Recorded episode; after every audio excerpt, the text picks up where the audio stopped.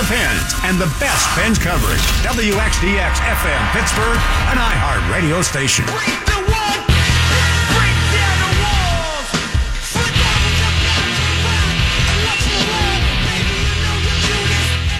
We had a couple morons call the show yesterday and say, oh my God, it was Marc Andre Fleury in goal who beat Washington last year. Oh my God, what's Matt Murray going to do this year? He's not Fleury. It's Murray, not Fleury. Last year it was Fleury. Well, two years ago, Matt Murray had a save percentage of .926 in the series against the Capitals, which is quite an amazing figure. The Penguins won that series four games to two.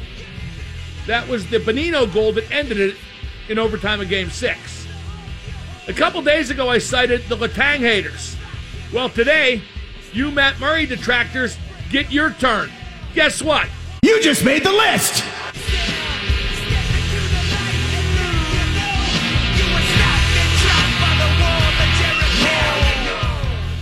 That was a nice short edition of the list brought to you by Matt Mertz Plumbing. caught on a name you can trust. Shorter is better, and even if it's not, it's definitely less work. 0.926.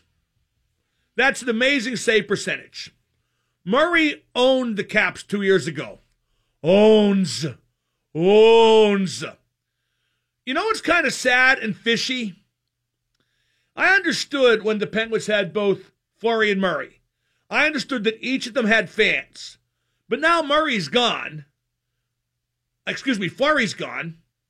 Murray's still here. He's the guy who won the last two cups, and you should support him and support the logo. It's all about the logo. In 2016, in that series against the Caps, Murray allowed one goal in two games, two goals in two games, and three goals in the other two games. He went two and one in overtime. So I think Matt Murray has proven he could do well against Washington. Want to know what you're looking to see happen or not happen in tonight's game one between Washington and Pittsburgh? You can hear all the action right here on the X. Mike Lange on the road, making the call, the Hall of Famer. Uh, I want to see if Sullivan matches Letang up against Ovi.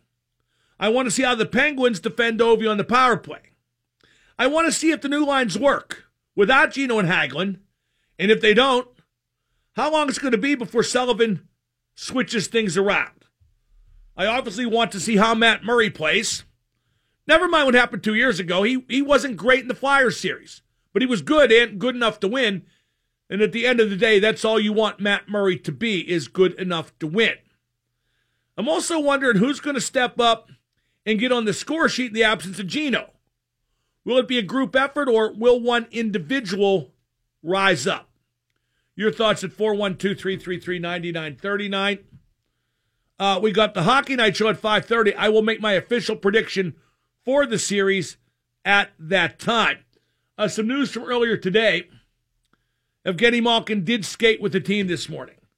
And that's a real good sign in terms of potential for him playing game two at DC on Sunday. Steeler draft is tonight.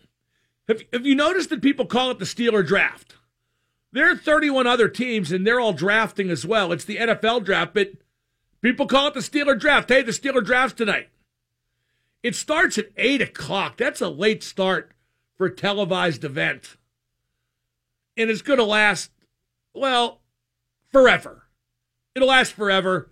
By the time the Steelers pick at number 28 overall, it's probably going to be 11 o'clock or pretty close. Yikes. Uh, Tim Benz joined me earlier. He doesn't think any of the four legitimate inside backers are going to drop to number 28. And if the Steelers ascertain that's not going to happen, they need to trade up. Tim said it, I agree. The Steelers need to get one of them inside backers, whether it's Evans or Vander Esch, who might sneak through to that number 28 pick, but might not. Uh, in the Post Gazette, I, I, I, talked about this yesterday. Ed Bouchette predicted the Steelers would get Vander Esch. That was his mock draft. And Fittipaldo predicted the Steelers would get Rashaan Evans from Alabama, both inside backers, both pretty highly regarded. And I don't mean to mock their mock drafts, but those guys wrote something that would make Steeler fans happy and thus more likely to be read. Uh, imagine if they would have wrote, all those backers are going to be gone. I don't know what the Steelers are going to do. Although I agree with Tim, maybe take a running back. Running back or safety, I think, are the secondary choice positions if uh, all those backers are gone by pick number 28. And, and I got to say and repeat and stress you want to get a running back sometime in the top three rounds as Josh, uh, Josh Bell, uh, Le'Veon Bell, his eventual replacement, as in eventual being next year. And so you cut his leverage off at the knees right now, too. Because what if Le'Veon's not there for the first game and this running back has knocked him dead all through training camp? And what if he comes in, the rookie, and has a good first game? Maybe then you rescind the tender. I doubt the Steelers would do that, but it would be nice if at long last the Steelers had some leverage against Le'Veon Bell instead of it always being vice versa. Let's go to Chris and Gibsonia. Chris, you're on with Double M. Yeah, Thanks for taking my call. Uh, for worst draft pick, uh, what about a guy who never played in not only a, a regular season game, but never even played in a preseason game, Senquez Golson? Yeah, that's a totally wasted draft pick. Uh, you, you could say bad draft picks. That one was totally wasted. I mean, if a guy comes in and plays some games and he sucks, at least he played some games. Senquez Golson never played a game for the Steelers. Let's go to Josh and Beaver. Josh, you're on with Double M. You're on air, Josh. Okay, Josh must not be there. Josh was going to ask, according to what he told the call screener, Bryan Rust needs to step up without Malkin. Bryan Rust is a good elimination game player, and he does score some clutch goals. I give him that. If you're ever looking for Rusty to pile up the points, I'm afraid I've got some bad news. 412 333 9939 is the number to call. It's time to ask Mark anything. Because don't forget, at 530, it's the Hockey Night Show. Hockey calls only, and I will make my official prediction for the Steelers. Excuse me, the Steelers. I've talked too much draft today. I'll make my official prediction for the Penguins Capital Series at that time. Um, I want to repeat this from earlier. In the late 60s and early 70s, in six consecutive drafts, four of the Steelers' first round picks were Joe Greene, Terry Bradshaw, Franco Harris, and Lynn Swann. That's a pretty good drafting. And more recently, they've drafted Polamalu, Roethlisberger, and Heath Miller in consecutive years, Pouncey, Heyward, and DeCastro in consecutive years. The most impressive thing I can see about the Steelers draft history is from 1969 through 1977. Every single first round pick the Steelers made played in a Pro Bowl. Incredible. Maybe that's why they won all them Super Bowls back then. Ask Mark anything. Now 412 333 WXDX. This is Sidney Crosby of the Pittsburgh Penguins. You're listening to Mark Madden and the best hockey talk on 1059 DX. It's time now to ask Mark anything. After that, we got the Hockey Night Show. But right now, you can ask Mark anything by dialing 412 333 WXDX. It's brought to you by Cioppino Restaurant and Cigar Bar. It's the city's best seafood and chop house. So be sure to check out Cioppino in the Strip and get their super genius burger. Uh, they took the Stephen Foster statue down today in Oakland. Well, I wonder what they're going to do about the Wendy Bell statue. 412 333 9939. Let's go to Steve in South Park. Steve, ask Mark anything. All right, Triple X, how you doing today, man? What's up? Um, I've got a question about the Four Horsemen, if you don't mind. Uh, in 08, whenever, I think it was 08, whenever Ric Flair uh, had that big farewell and they brought the Four Horsemen out, they brought Barry Windham out. And also in 2012, when they were inducted into the Hall of Fame, they brought Barry Windham out. I was always under the impression that Ole Anderson was the other fourth member, original member of the Well, the original member was Ole Anderson, and that spot went from Ole to uh, Lex Luger and to um Barry Windham. But uh, Barry is the most popular member among those other guys. Lex is physically debilitated. Ole Anderson has multiple sclerosis, but they all hate Ole anyway, so they wouldn't want Ole there, so they go with Barry. I got you. Thanks. And Barry is in the best graces with WWE as well. Don't forget, when Lex left WWE, he just showed up on Nitro. He was on Raw one week and Nitro the next because he was working without a contract and his no compete expired. So WWE was never going to involve Lex with anything ever again. When when WCW folded, Lex was effectively out of a job in pro wrestling. Period. Although I guess he went to that TNA for a bit. Let's go to uh, Mark in the truck. Mark, ask Mark anything. Hi, Mark. I have a question about economics. Okay. I'm curious as to Homewood and Squirrel Hill are one block away from each other. How is it that they're so? I, I'm not sure that's different? true, but but okay. Yeah, I mean, it ends. It, it ends and it ends starts into the next town.